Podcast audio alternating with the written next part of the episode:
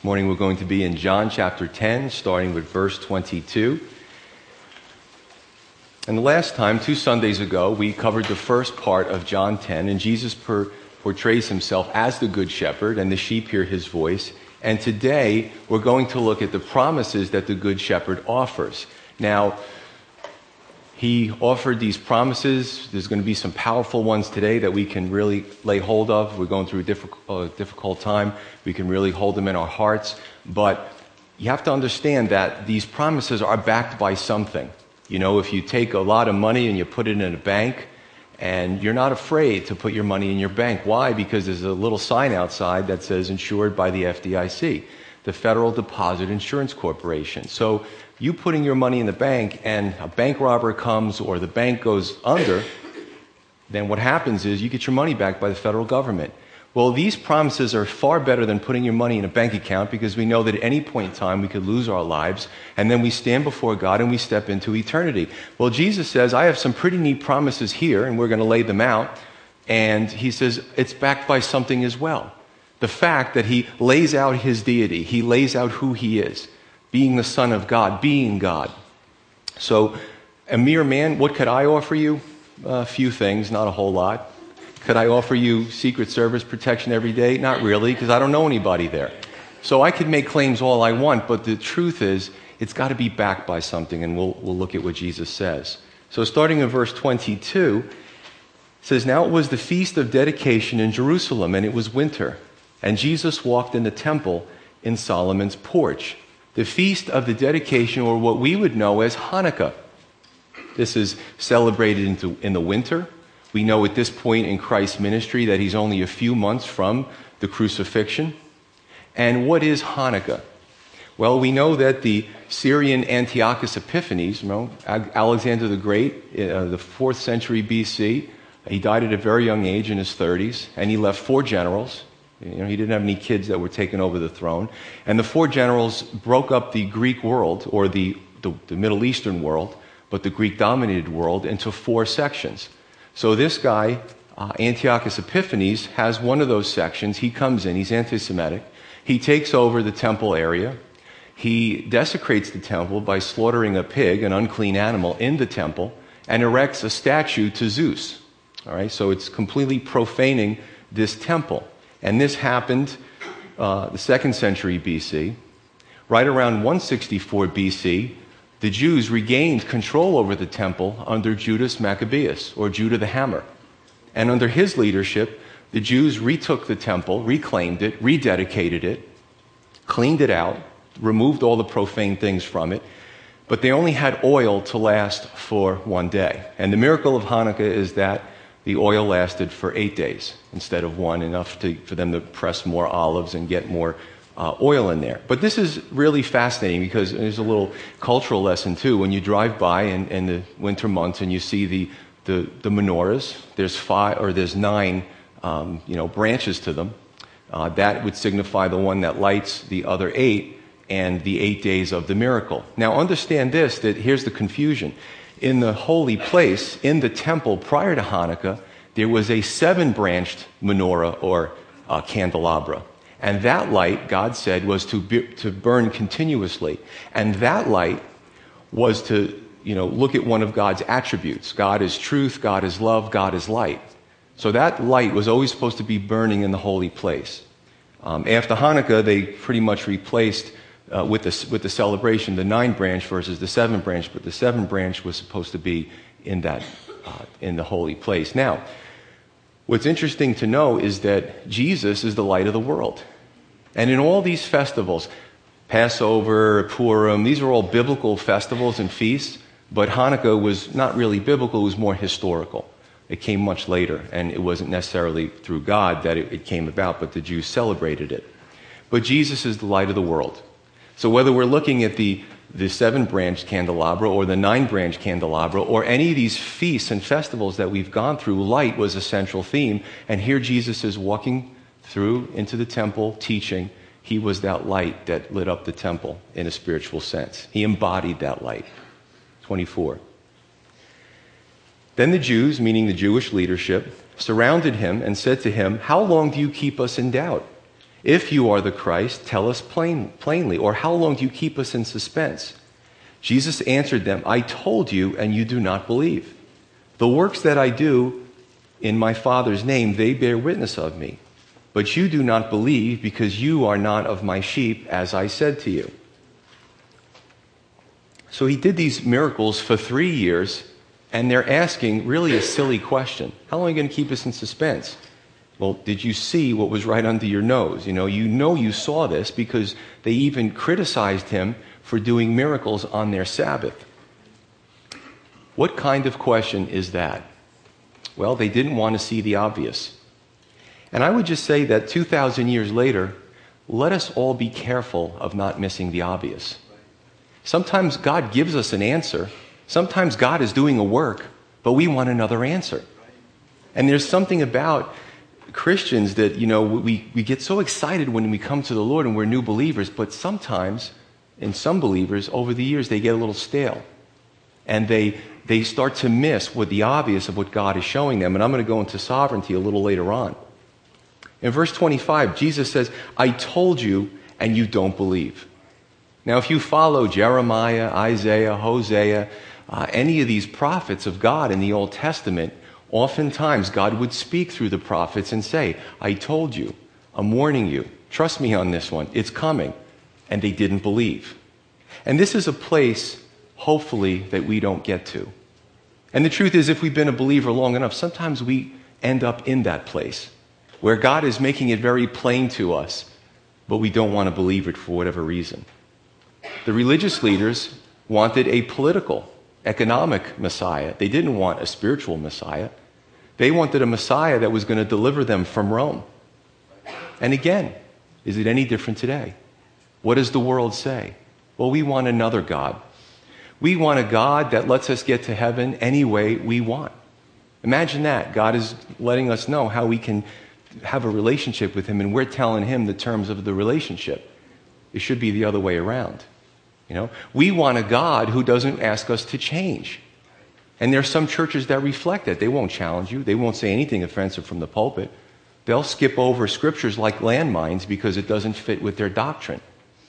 The truth is that we are to change, that God calls us to change. And it's a slow, gradual process. You know, He's a gentleman about it, but we need to change. They didn't want to believe in his miracles because they occurred on the Sabbath. It didn't fit with their lifestyle or their doctrine. In other words, God didn't do it the way I wanted. God didn't do it the way I expected. When we come to the cross, you know, somebody tells us about the Lord, or we read the scripture and we become born again and we become new spiritual creatures. We come to the cross, and one of the things we lay down at His feet is our sovereignty. Our sovereignty, our ability to be the master of our own destiny. I'm a self made man. I used to say that. Anything I got was because of me. I did it.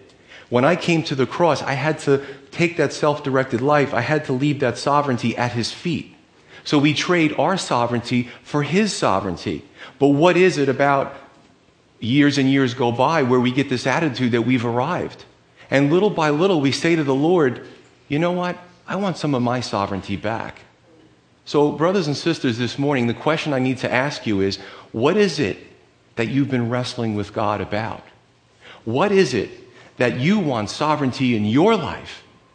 But He wants sovereignty in your life, and He's not going to wrestle with you. He'll let us have our way as He did with the children of Israel. And then we'll fall and we'll stumble and we'll make our own problems. But this morning, let me tell you something. In this area, this is New Jersey. there's a lot of people with control issues, okay? I mean, come on. This is, this is different if, and if I was preaching in Tennessee somewhere. We got to lay it down at his feet. We got to give up our sovereignty because he'll let us have our way. He'll let us run our own lives. And you know what? It won't be a spirit filled life. 25. He says, The works I do in the Father's name, they bear witness. In other words, how do you explain seeing the lame walk, the blind see, the dead raised? These were also fulfilled in Scripture. But you do not believe, he said, because you're not my sheep. You know, we run into, you know, I have friends that, that don't know the Lord, and I've been maybe friends with them for decades. And, you know, they'll, we'll have discussions and they'll say, listen, I can't argue with you, but I'm not ready yet. Okay. And we just keep praying for those friends. We keep praying that they do become one of his sheep, that the veil is lifted from their eyes and they see things the way God showed us in a whole spiritual light. 27. My sheep hear my voice, and I know them, and they follow me, and I give them eternal life, and they shall never perish, neither shall anyone snatch them out of my hand. My Father, who has given them to me, is greater than all, and no one is able to snatch them out of my Father's hand. So Jesus goes back to this concept, this understanding of the Good Shepherd with his sheep, and the sheep hear his voice. However, he was speaking to the religious leaders, and he was saying, You're not one of my sheep. Imagine that. Religious leaders not saved. Is it any different today?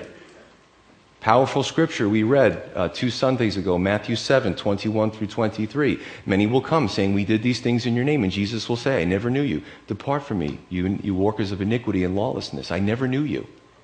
Frightening. But what does that tell you? It tells you, it tells me, that we're not to rely on a man or a woman or an organization or a doctrine or a denomination. Jesus said, I am the way, the truth, and the life. No one comes to the Father except through me. I have a purpose here, but I'm not here for your salvation. I'm facilitating you getting to know the Lord, introducing you to Him, and also to help you to grow in Christ and mature and to be inoculated against false doctrine that's out there. But I'm not the way to your salvation. It is the Lord Jesus. No priest, no pope, no rabbi, no pastor. It's Jesus alone. So, two Sundays ago, we spoke about Jesus saying, The sheep hear my voice. And the more we understand his voice, the more we'll be inoculated against things that are not of him. I, I, I talked to you about, uh, we did a few you know, voice recognition examples. Uh, we talked about how even animals can understand a human's voice, voice patterns. And even if the animal can't see, they'll follow that voice and run to their master or they'll run to their shepherd. And we even spoke about on Christian radio, I talked to you about an ad. Uh, that was un- completely unbiblical. I asked you, what do you think of it? Is that Christian? You, you, there's a lot of groans. You might look on Christian television, TBN, some call it the blasphemy network, you know? I mean, there are some things on that show that are completely ungodly, but there's a cross, but there's pretty flowers, there's a pulpit. See, this is where things get tough in the, in the age that we live in. The age that we live in, the Bible tells us there's going to be more and more apostasy. There's going to be more and more falling away, false teaching. So you will say, well, it almost sounds like his voice. And, and some of you have come to me, and I saw this on TV or heard this teacher, and it, it sounded mostly good, but there was something that tweaked me. There was something in my spirit that said to me, This isn't of God. Satan will use 98% truth and only 2% of falsity to vary in percentages, and it poisons the whole well. You have to be careful of that. Verse 28 tells us of the benefits of a relationship with the Lord, being his faithful sheep reminiscent of Isaiah 43 in the Old Testament. Three promises. Number one, He gives us eternal life. Heaven. Everybody wants to go to heaven, right? We want to go to that great place. The more we struggle in this life, the more we look forward to that place. Jesus says, Amen, right? That's His promise, right? The first promise. There's, there's many of them, but I'm just going to cover the three here in this passage. Two, He says that they will never be, they will never perish, my sheep. They will never be destroyed. See, when we believe, the Bible tells us that judgment passes over us.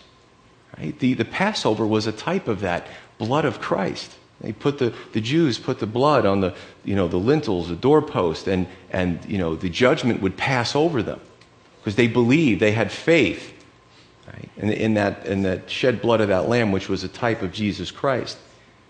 The other thing is, we will not be destroyed, we will not perish. You know, how long is it, Pastor Joe, that we'll be in eternity where God kind of gets bored with us?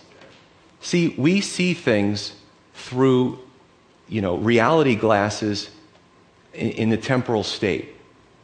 The Lord is not an unfaithful spouse that after so many years of marriage, he or she decides, I don't want to be married anymore. I don't love you. That's so painful. And they walk off. They leave that person rejected, dejected, depressed. That's not God. Eons and eons and thousands and millions and millions of years, it doesn't matter. He's always going to love us. Right? So we have to understand he's not, it's not a human relationship, it's a divine relationship. And third promise, he says, No one can snatch them out of my hand, and no one can snatch them out of my Father's hand. So that means that we are secure from outside forces. When the sheep get into the pen, the good shepherd is the door. Jesus is the door. We covered that. And the pen is, is secure and safe from outside forces that would try to steal the sheep. So we are secure. Right? If we decide to wander and do things like that, there's an issue of the will. But the fact is that Satan, any other force, cannot steal our salvation. He cannot snatch us out of the hands of a loving God. Now, that word in verse 29, to snatch or to pluck, is the Greek word harpazo. Sound familiar? It's where we get the word rapture. So no one can steal us from him, but there will be a point in time when we read the book of Revelation that God's judgment will come down on an unfaithful, rebellious, and wicked earth, as it has in times past. We just don't remember it because it was a long time ago. And what will God do? He'll snatch us from the world in the rapture. He'll take us out of here because he's not going to destroy the love of his life with the wicked. He never has done that. That's not his MO. So that's a, a curious point there. Now, we can be promised a lot of things. You know, you could lend somebody a hundred bucks and they could promise you by next week they'll give you a hundred bucks. You know, you could agree with someone to come and take you to the doctor's office and the day comes and they don't take you to the doctor's office. We live in a world with unfaithful people, but check this out. These are three promises that God makes to us the living God, the eternal God, the creator of all things. And sometimes we whine about our situation, but you know, I want to encourage you with these promises because these are, you know, this is a deal you can't get anywhere. I mean, this is just dynamite. But a believer never needs to fear what happens after death, as these promises ultimately refer to. And I believe that the more you understand the Word of God, the more you grow in the Word of God, the less we will fear. Right? We don't fear. And when we do fear, the, again, the more we have that relationship with Him, the more you, you say to yourself, years go by and say, you know what, I don't, I don't feel that way anymore because I have a better understanding of who He is and His love for me. This morning, would you like that security? If you don't know the Lord, if you came here and you don't really understand a relationship with God, would you like that security? Would you like that peace that surpasses all understanding? Would you like a retirement plan that's literally out of this world? You know? it's available to you. How do I do that, Pastor Joe? Well, right now, as you're listening to the word and it's moving you and it's doing something inside of you, you're, you're getting to understand his voice. You're getting trained on the shepherd's voice. Just say yes to him. Verse 30. I and my Father are one. Then the Jews took up stones again to stone him. Again. This has happened before. Jesus answered them, Many good works which I have shown you from my Father. For which of those works do you stone me? The Jews answered him, saying, For a good work we do not stone you, but for blasphemy, and because you, being a man, make yourself God. All right. This is the point where we're going to talk about the nature of God. So it's, you know, this is going to put a lot of stuff in here so we really can get that understanding. Jesus said, I and the Father are one. Can we say that? Well, not on my best day. I mean, one, and, and, we'll talk about that. There's a lot of confusion about this. You see, there's two groups out there that are really uh, involved in some teachings even as we speak. There, one is the Arians, and the other one are the modalists, and I'll, I'll discuss that. We talked a lot about this in the John 1 study. The modalist is a person that believes Jesus is sometimes the Father, sometimes he's the Son, sometimes he's other things. So it's really not a three in one, as, as the Bible teaches us, but when he was praying in the Garden of Gethsemane, he was actually, when he was speaking to the Father, there was nobody up there to listen to him. There's nobody in the throne. He actually was speaking to himself. And then it makes the Bible not mean what it really means. Now, Christian bookstores carry books by T.D. Jakes. And a lot of his books he wrote while he was in modalism. So some of his teachings are going to be off. Now, he's, he's walked back a little bit from that modalist mentality, but you know, you can be reading a popular Christian book and it could be teaching you something that's unscriptural. Uh, Arians, okay? Uh, and it's not the World War II, you know, purebred race type of Aryans, but it comes from Arius, the teacher. Now, Arians teach that the Father is Almighty God and Jesus is a lesser God. So Jesus is kind of a, a little God. And that has made its way into Jehovah Witness teachings. Both of these teachings make Jesus a mythological shapeshifter. So, in other words, he can be an angel one day, Archangel Michael. He can be a lesser God the other day. He can be a man. He could be the Father. He could be the Son. That's, that's mythology. That has no place in, in biblical scripture. But here's the truth the Father is God, the Son is God, the Holy Spirit is God, but the Father is not the Son, and the Son is not the Holy Spirit. So it's a little hard to understand the concept, but this is the way God reveals himself. Now, it's not too hard when we understand that he has made us three in one in a sense. We're spirit, the part of us that's eternal, we're flesh, and we're mind. I gotta tell you, my spirit is not my flesh. As a matter of fact, the Bible tells me, and I've experienced this way too often and still will, that my flesh wars against my spirit. So we're kind of together in this package but we're really not. When somebody dies, there's a separation of those three. So it's really not that hard to understand when we look at God's signature in the human being. An- another uh, example is that in Deuteronomy 6, the Shema, that Jewish people, they put in their mezuzahs on the side of their doors. Hear, O Israel, Deuteronomy 6, the Lord our God is one God. That word in the Hebrew is echad, which means a united one. Whereas Moses didn't use Yahid, which is a different Hebrew word, which means solitary one. So even way back in the Old Testament, when you're trying to encourage your Jewish friends, you can say this is echad in the Hebrew, which there's other words for one, but this one specifically means a united one. Now the argument's been made to me. Well, Pastor Joe, you know the Greeks or the um, the Egyptians had their three gods. The Babylonians had their three gods, the so called Trinity. So I can't bring myself to believe in a Trinity because that was uh, emblematic in paganism. And I would say this to you that Satan is the great counterfeit. Whatever God did, you know, what, what came first? God revealing himself. And then Satan looked at that and he tried to emulate that.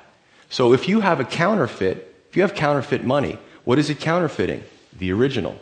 You need an original to have a counterfeit. Bible, the Bible tells us that Satan is the counterfeit, therefore, he's counterfeiting off of the original, which is God.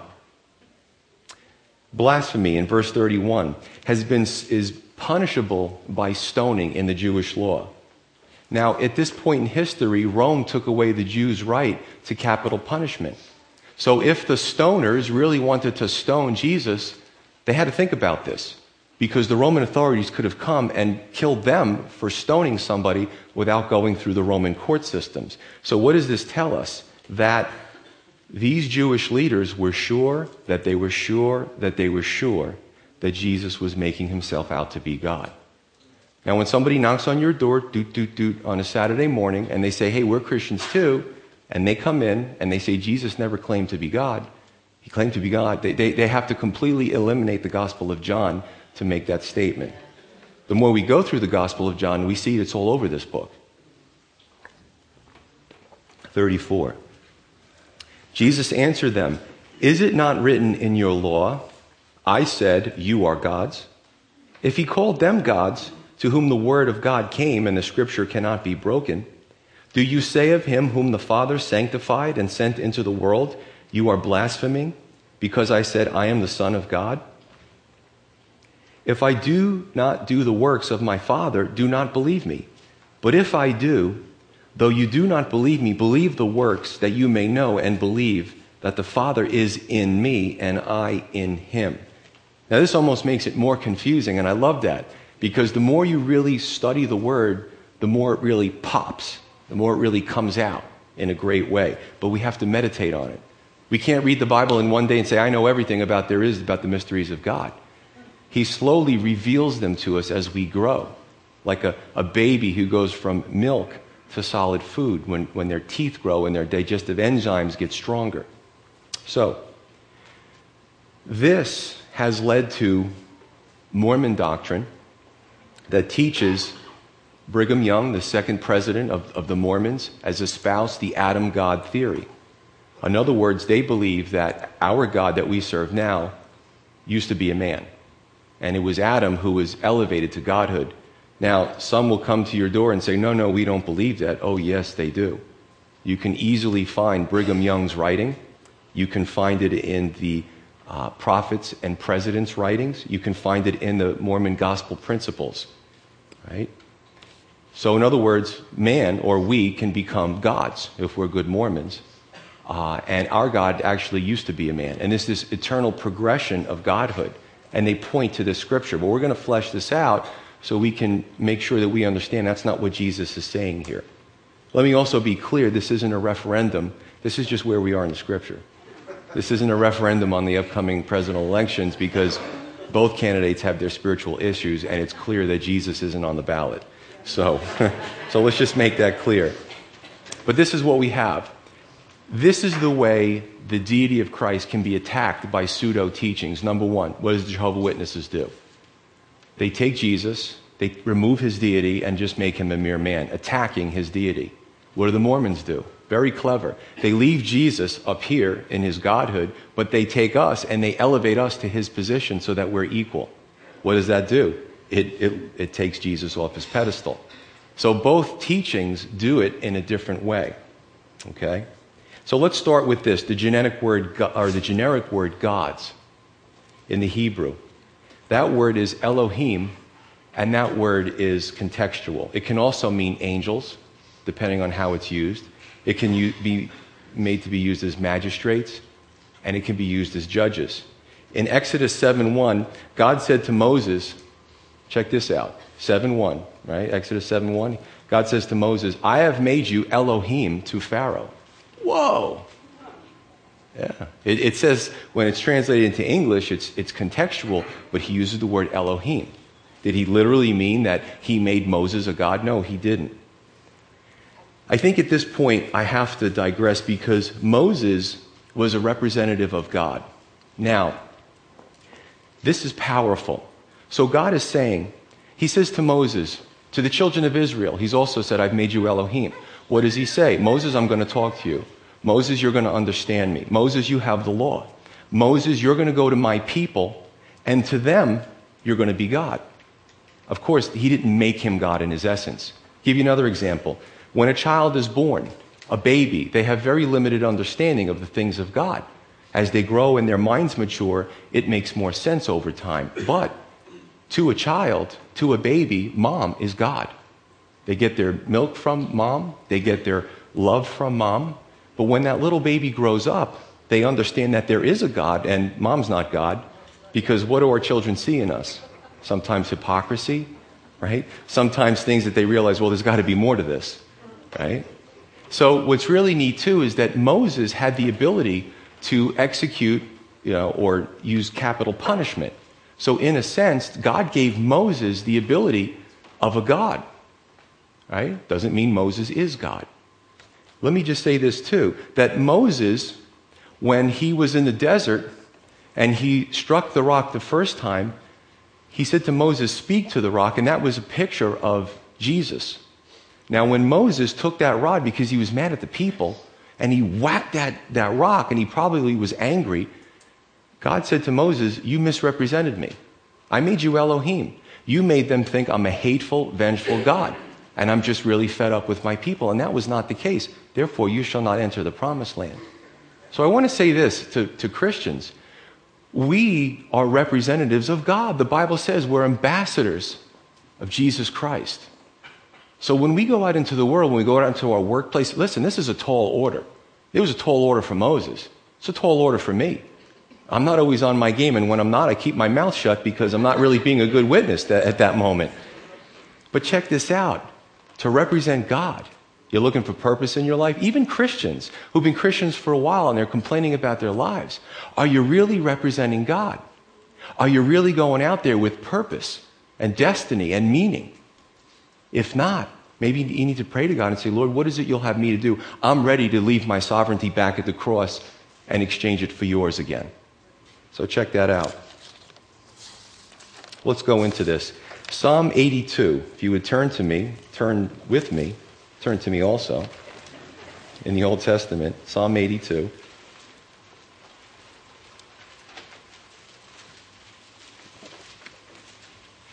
There's only eight verses.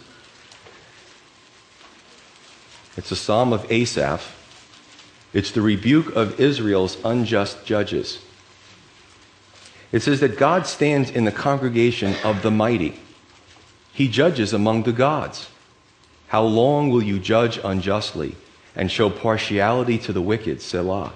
Defend the poor and the fatherless. Do justice to the afflicted and needy. Deliver the poor and the needy. Free them from the hand of the wicked. They do not know, nor do they understand. They walk about in darkness. All the foundations of the earth are unstable. I said, You are gods, and all of you are children of the Most High, but you shall die like men. See, this is context is everything in the scripture. Oh, they said that we could be gods. Yeah, well, how do you like the part about dying like men? That's not really a great, you know, read the rest of it. So if you were really a god, you couldn't die like a man, now could you? And fall like one of the princes. Arise, O God, judge the earth, for you shall inherit the nation. In a nutshell, in this psalm, God is holding high court among the leaders of his people. They weren't doing their job. They weren't helping the poor, they were taking from the poor. They weren't helping the widows, they were ignoring the widows. They weren't meting out justice, they were giving justice to those who were wealthy and had some, you know, clout in that society. And God was angry about that.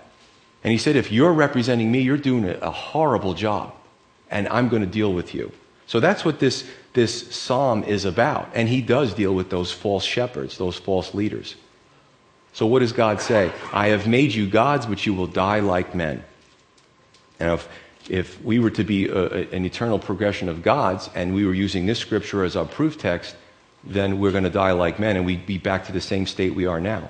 Well, what is there behind death? What is there beyond that? Okay? So it becomes confusing. So here's the absolute genius in what Jesus was doing. Number one, he said, if men can be called Elohim or gods, then certainly you can call the Son of God God using logic here. too, he parallels uh, Psalm 82's corrupt leaders with the religious leaders he was speaking to at the time, many centuries later. And he's saying, This is you. Lastly, as God judged the leaders in Psalm 82, he's basically saying, As God, I'm going to judge you. You wonder why they tried to stone him to death, all right? Just think of how well that went over. In other words, this is fulfilled in as much as God, big G, has come down to judge the gods, little g. Simple as that. Now, in verse 38, Jesus says this. He says, You may know and believe that the Father is in me and I in him. This is known in theology as mutual co inherence. Right? The Son is in the Father, the Father is in the Son. The Greek uh, word is en, and literally means to be in. Could I say that? No, absolutely not. I can't say that. In the dispensation of grace, we know that the Holy Spirit indwells us. Well, that's really neat. That a part of God, when you become saved, He's there. He's with you, He's in you, He's upon you, He's para, He's epi, He's en, all those Greek uh, prepositions. Uh, so we have the Holy Spirit. But is there any benefit of mutual coherence with a sinful human and God? Of course not. I benefit greatly, let me tell you something, from the Holy Spirit indwelling me. However, would God benefit at all from a sinful person like myself being in Him? Absolutely not. There's no way. Not, not going to happen. So, what this does is it lends more credibility to the deity of Christ. Because right? you're, gonna, you're all going to come into this. Someone's going to ask you, did Jesus really claim to be God? Well, you can't really believe that. Well, he says it all over his scripture. So I benefit immensely from the Holy Spirit. But God or Jesus or Holy Spirit wouldn't benefit from me being in them. However, in Jesus' case, there is a mutual coherence. Verse 39. Therefore they sought again to seize him, but he escaped out of their hand. And he went away again beyond the Jordan to the place where John was baptizing at first, and there he stayed.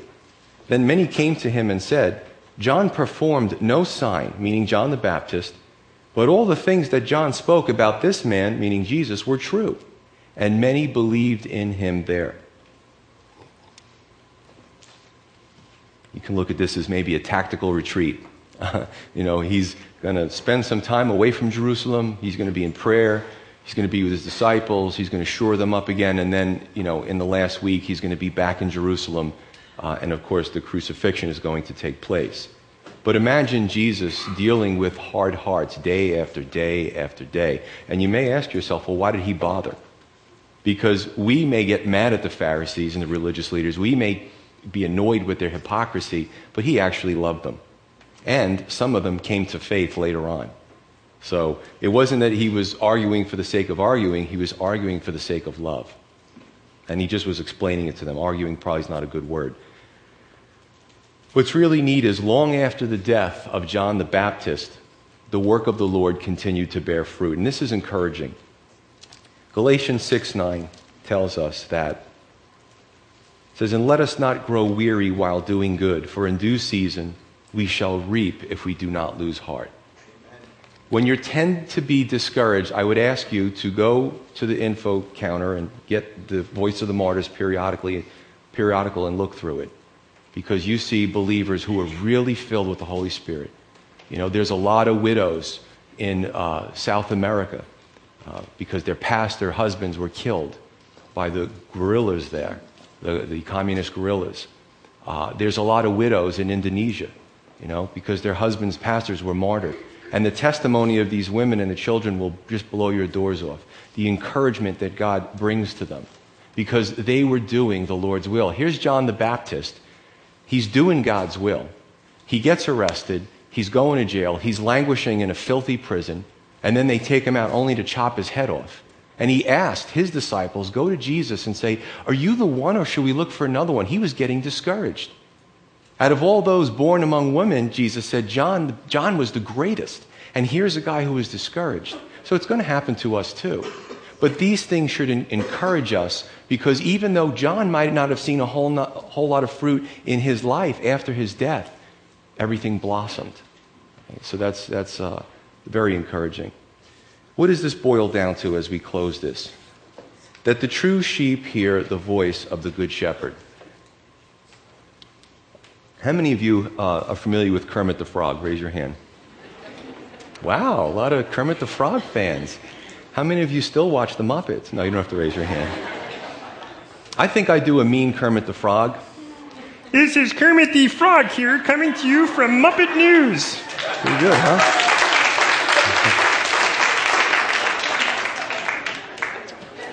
My wife wonders, why does he do the things that he does?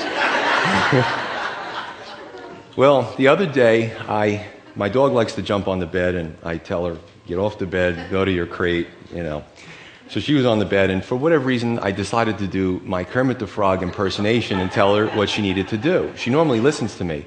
And you ever see a dog do that? And she never did this before. She cocked her head, and her ears went up. And I could see her saying, I know that's him, his lips are moving, but that is not his voice. Two Sundays ago, we did another demonstration about voice recognition, if you were here for that. And the truth is that we understand each other. When the phone rings, if it's somebody very close to you, you immediately know the voice on the phone, even through the phone lines.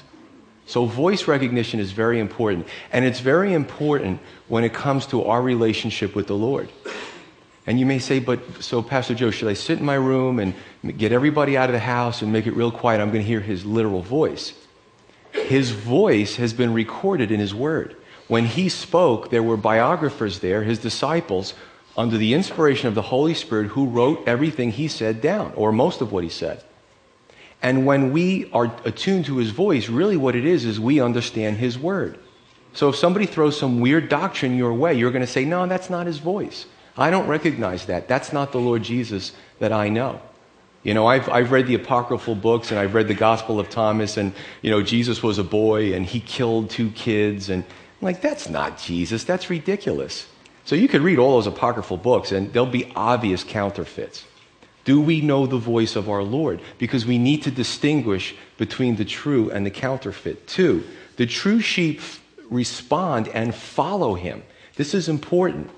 The Bible tells us not just to be hearers, but doers to act on what we read, to act on hearing his voice. Because the Bible tells us two Sundays ago that the sheep go in and out. They go into the pen for safety, they go out to munch on the grass, they find pasture.